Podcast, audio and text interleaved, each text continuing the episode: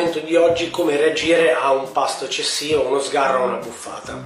Partiamo da un presupposto, prima di tutto alcuni termini io non li amo particolarmente come sgarro, come abbuffata, perché spesso nella mia esperienza li ho visti essere associati a persone che vivono un'alimentazione con troppa emotività, quindi non mi piacciono tantissimo come, come termine da utilizzare così alla leggera. Eh, per questo, dal mio punto di vista, ci sono due strategie principali per affrontare una giornata dove si è mangiato troppo e sono mh, mm, dipendenti da come viviamo noi l'alimentazione. Nel caso 1, se viviamo l'alimentazione con molta, molta emotività, quindi siamo persone che si sentono in colpa do- dopo aver mangiato tanto, eh, oppure vengono da situazioni in cui eh, si sono trovati in eh, diete molto restrittive per poi finire in settimane dove si è mangiato tantissimo per poi ritornare in diete molto restrittive e via così. Tutto quello che c'è da fare non è tanto capire come comportarsi nel giorno subito seguente a, eh, al caso in cui abbiamo mangiato troppo, ma bisogna secondo me rendersi conto che probabilmente va migliorato il rapporto con il cibo, con l'alimentazione e con il proprio corpo, quindi essere prima tutto consapevoli di questa cosa e poi rivolgersi a degli specialisti del settore.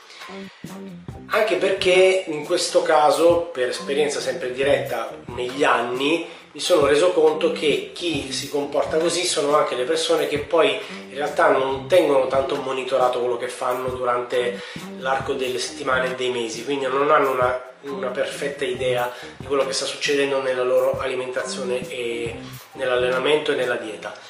Ma in ogni caso, anche se fosse, il mio consiglio se eh, a un pasto extra si reagisce male dal punto di vista emotivo è di rendersi conto che si ha un rapporto con il cibo e con il proprio corpo, probabilmente da migliorare un po'. Nel caso in cui invece viviamo l'alimentazione con estremo equilibrio, quindi siamo persone che la vivono con metodo, anche la utilizziamo per eh, raggiungere degli obiettivi fisici e ovviamente non facciamo le cose a caso, altrimenti questo discorso non avrebbe senso, allora possiamo permetterci dal mio punto di vista di rimediare, tra virgolette, e ridistribuire le calorie che abbiamo mangiato in eccesso in un'occasione durante la settimana successiva. Anche qui però c'è da dividere la situazione in due, in due casistiche. Una, abbiamo idea di quello che abbiamo mangiato extra, di quanto abbiamo mangiato extra, se no allora è un po' più difficile ridistribuire il, l'introito calorico in eccesso durante l'arco della settimana successiva. Quindi tanto vale cercare di mangiare un pochino meno, ma anche imparare a